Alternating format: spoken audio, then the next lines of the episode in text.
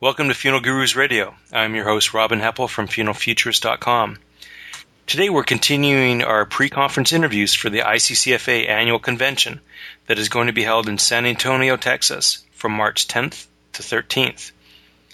Today's guest is Dr. Nick Morgan from publicwords.com in Boston. Nick, are you there? I'm here. How are you? Great, thanks, Nick. How are you doing? All right. Well, um, now, Nick, can you maybe give us just a little bit of background about yourself and uh, and your company, please? Sure. I started as an academic, got a PhD in, in rhetoric, actually, uh, and uh, thought I was going to spend the rest of my life uh, uh, studying uh, Plato and Aristotle and and Wittgenstein and, and other people like that, the the greats of the uh, philo- philosophical and rhetorical world. Um, and then I got a call to uh, write speeches for the governor of Virginia, and that just seemed so interesting. I thought I couldn't pass it up as, as a way to make uh, real or test the real world implications of all all this theoretical uh, learning I'd I'd acquired. And once I was bitten by that bug, I never looked back.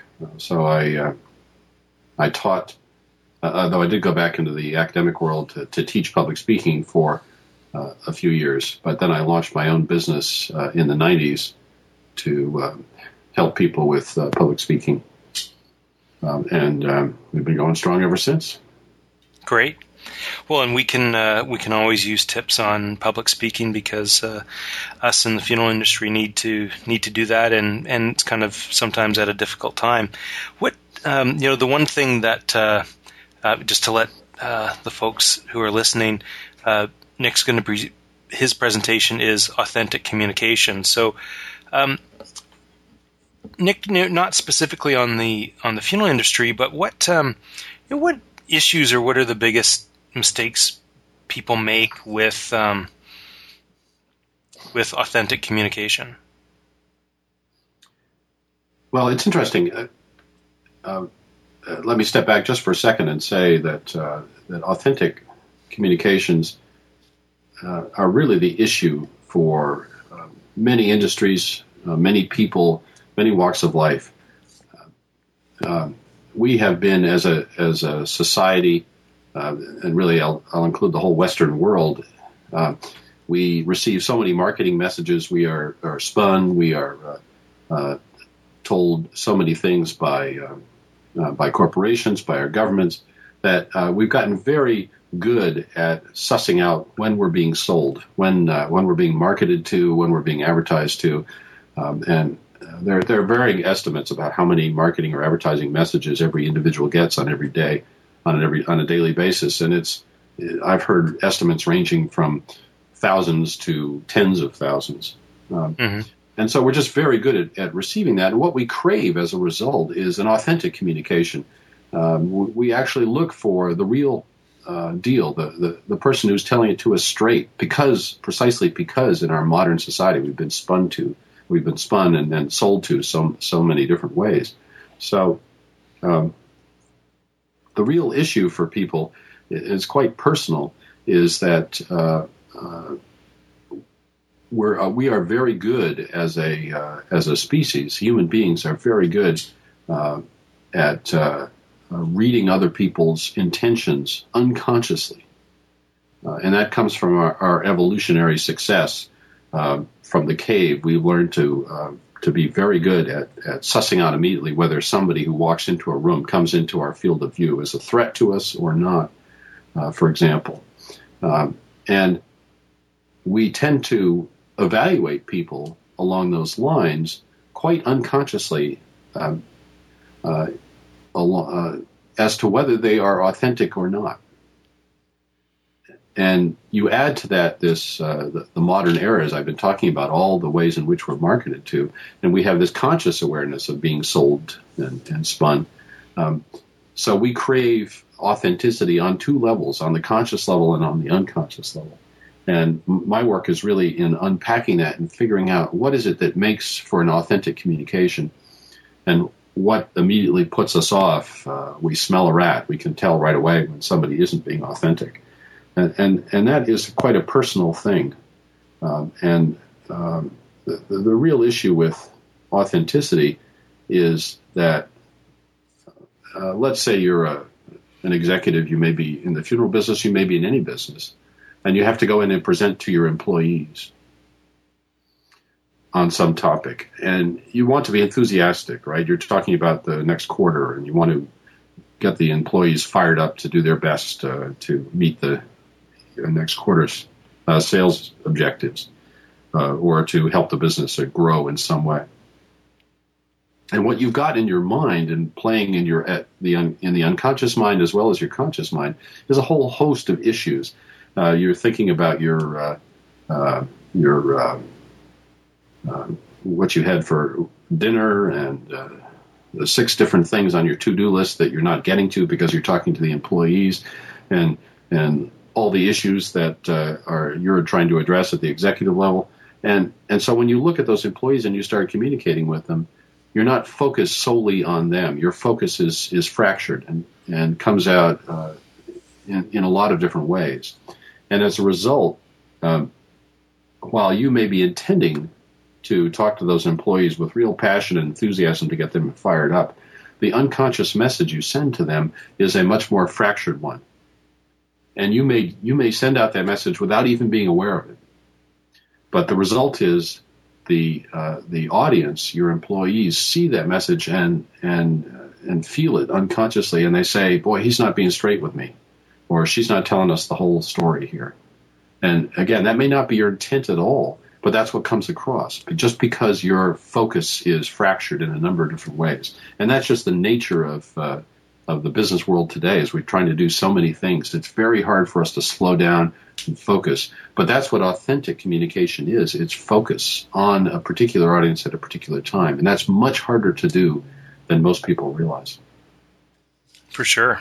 Well, and, and with you just saying that, Nick, you know, one of the, the things, and I'm sure, um, you know, we think it's been happening to us, and I'm sure it's happened to others, but uh, we feel that um, you know due to our friends in the media and um, our critics that we're now people are skeptical about what uh, what we have to offer and and sure some of those things maybe you know maybe we should have run our businesses uh, a little bit differently in the past but I think we've um, a lot of funeral homes are are doing and cemeteries are doing a, a great job now uh, but there's still this a little bit of perception where before um, you know, someone would come in and just let the funeral director, you know, just say, you just suggest everything we need to do and we'll do it because you're the expert. Where, you know, kind of the table is turned and, and so, you know, now it feels that we kind of have to justify everything that we do and without kind of coming off salesy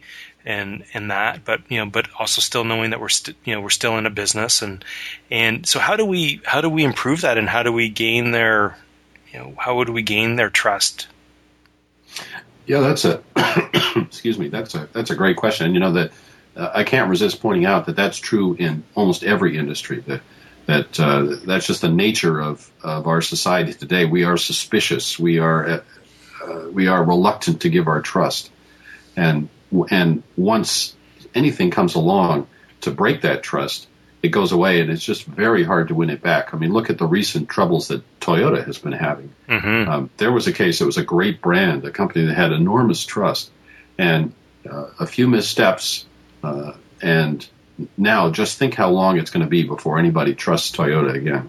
They look just like every other car company now, um, and so yeah, you face the same issue, uh, and um, not that there have been missteps like Toyota, but uh, but as you put it uh, maybe things in the past weren't quite what they should be, and, and now you want to get a new message across to a skeptical audience. How do you do that?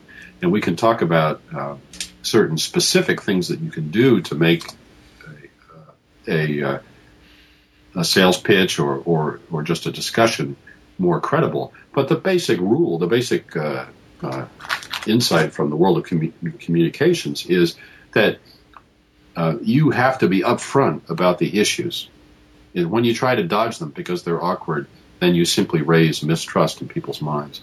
And so that, and, and uh, going back to Toyota again, a great example, uh, because they stonewalled for as long as they did, or at least that was the public perception of what they were doing. Mm-hmm. Who knows what was going on inside? But because they stonewalled, uh, now nobody trusts them. Um, and the same thing happens in an individual communication with somebody else or with a family. Um, if you start out by pretending that everything's fine or not addressing uh, potential issues in, in those people's minds, um, they're going to be there anyway. The, those issues are there in their in, in their minds, and they're going to feel like you're stonewalling them, and that's when the, the trust barriers go up. And yet, that's hard to do right from the start to be open and honest about issues that may have been there in the past and that you uh, uh, that you want to face and deal with and and, uh, and get out of the way. But that's that's the ironclad rule from communications, very broadly speaking, in a number of areas, is get the bad news out of the way first, because if you don't, it's going to come back to bite you later. Mm-hmm. For sure, and that you know what that happens, and sometimes we. Uh, um, you know, there may maybe there's a mistake in the, the obituary notice, or there's a mistake on the uh, on the on the marker or the monument or something like that. And uh, you know what, Nick, you're right. Yeah, if you uh, just kind of come out and say, "Hey, this you know this happened," and and you know kind of um, again communicate that. I think uh, you know the times that you know, and personally, it's happened to me.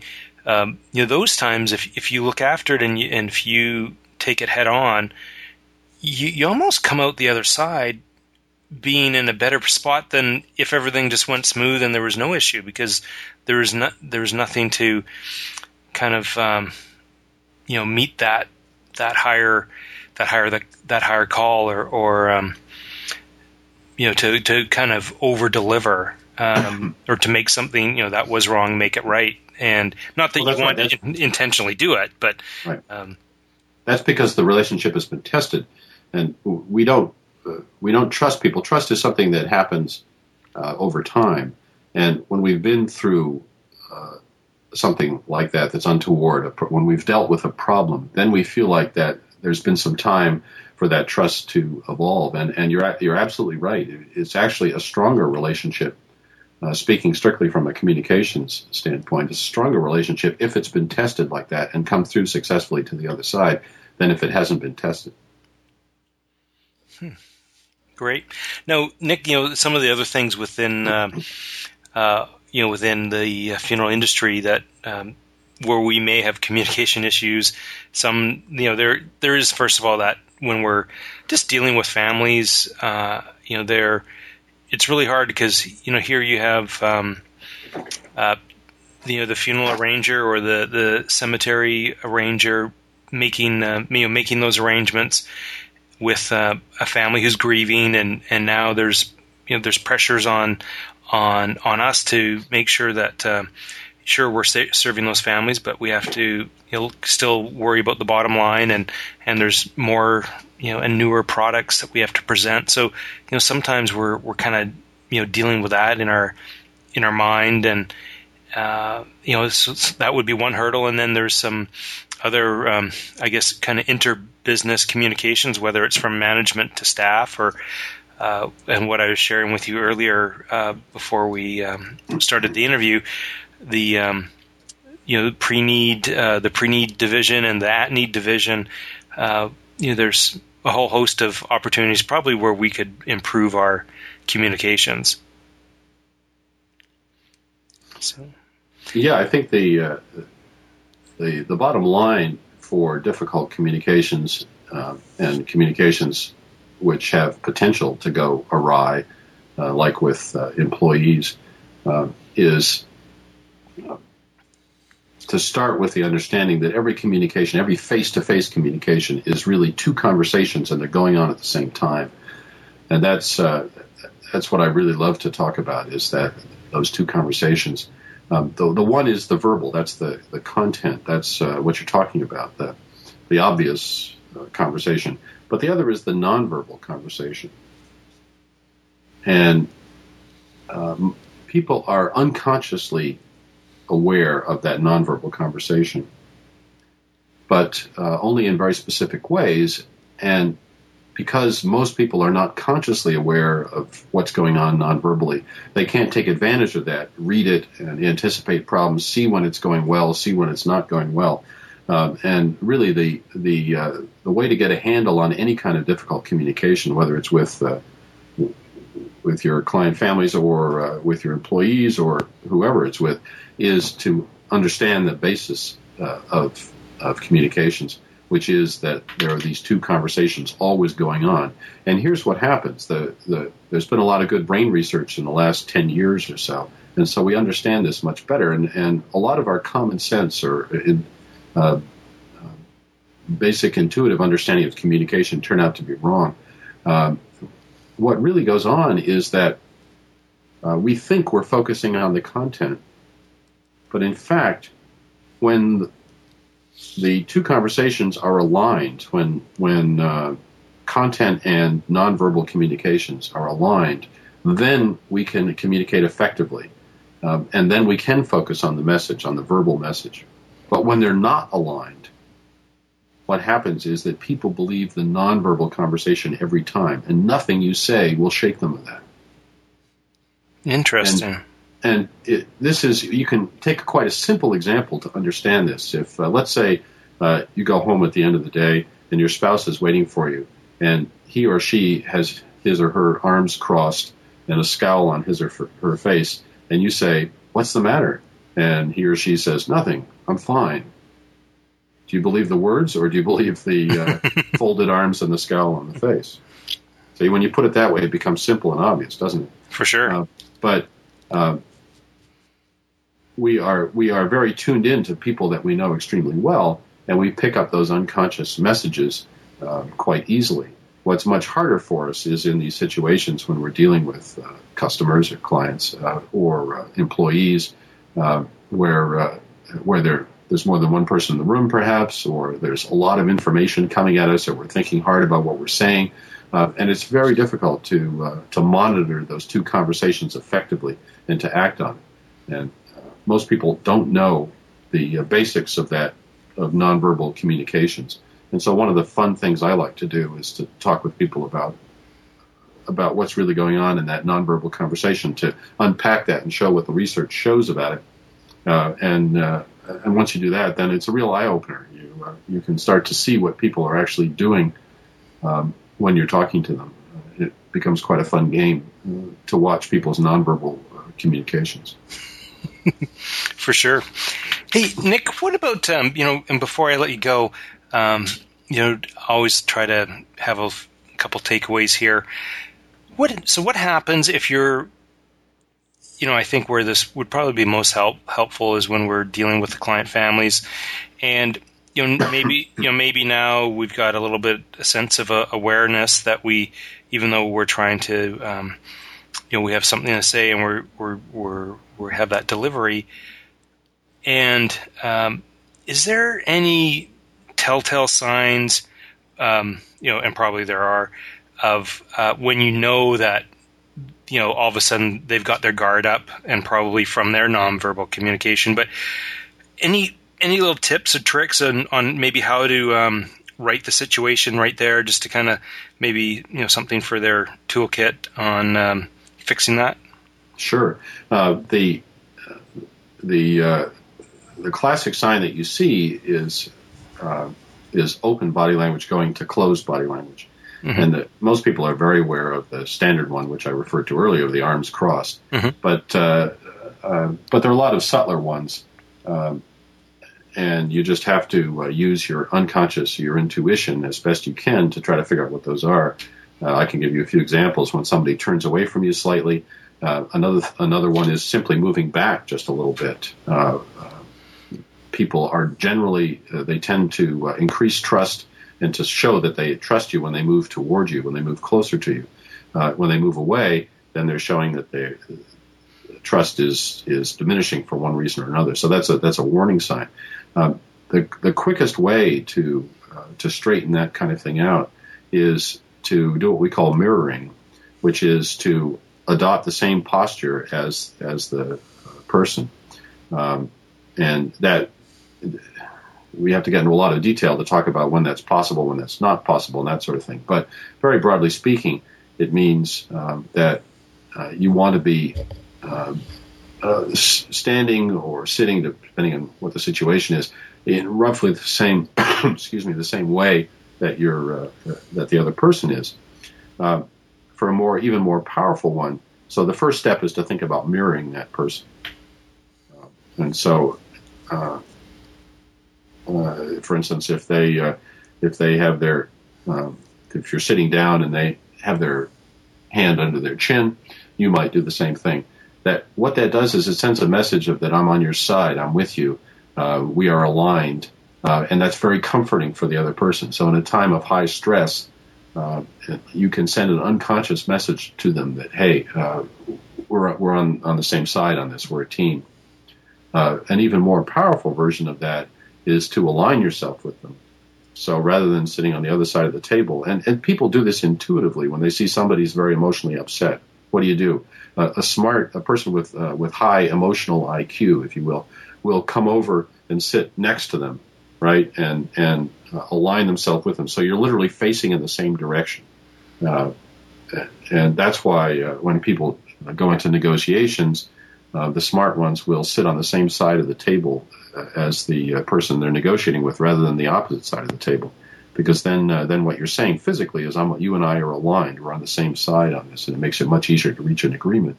In the same way, when somebody's really upset, let's say uh, they're dealing with the, uh, the gr- enormous grief of having lost a loved one, uh, then you don't want to be, to the extent possible, standing across from them because then you could be seen as an adversary. Um, and so, as I say, the most powerful way is to uh, is to turn and align yourself with that person.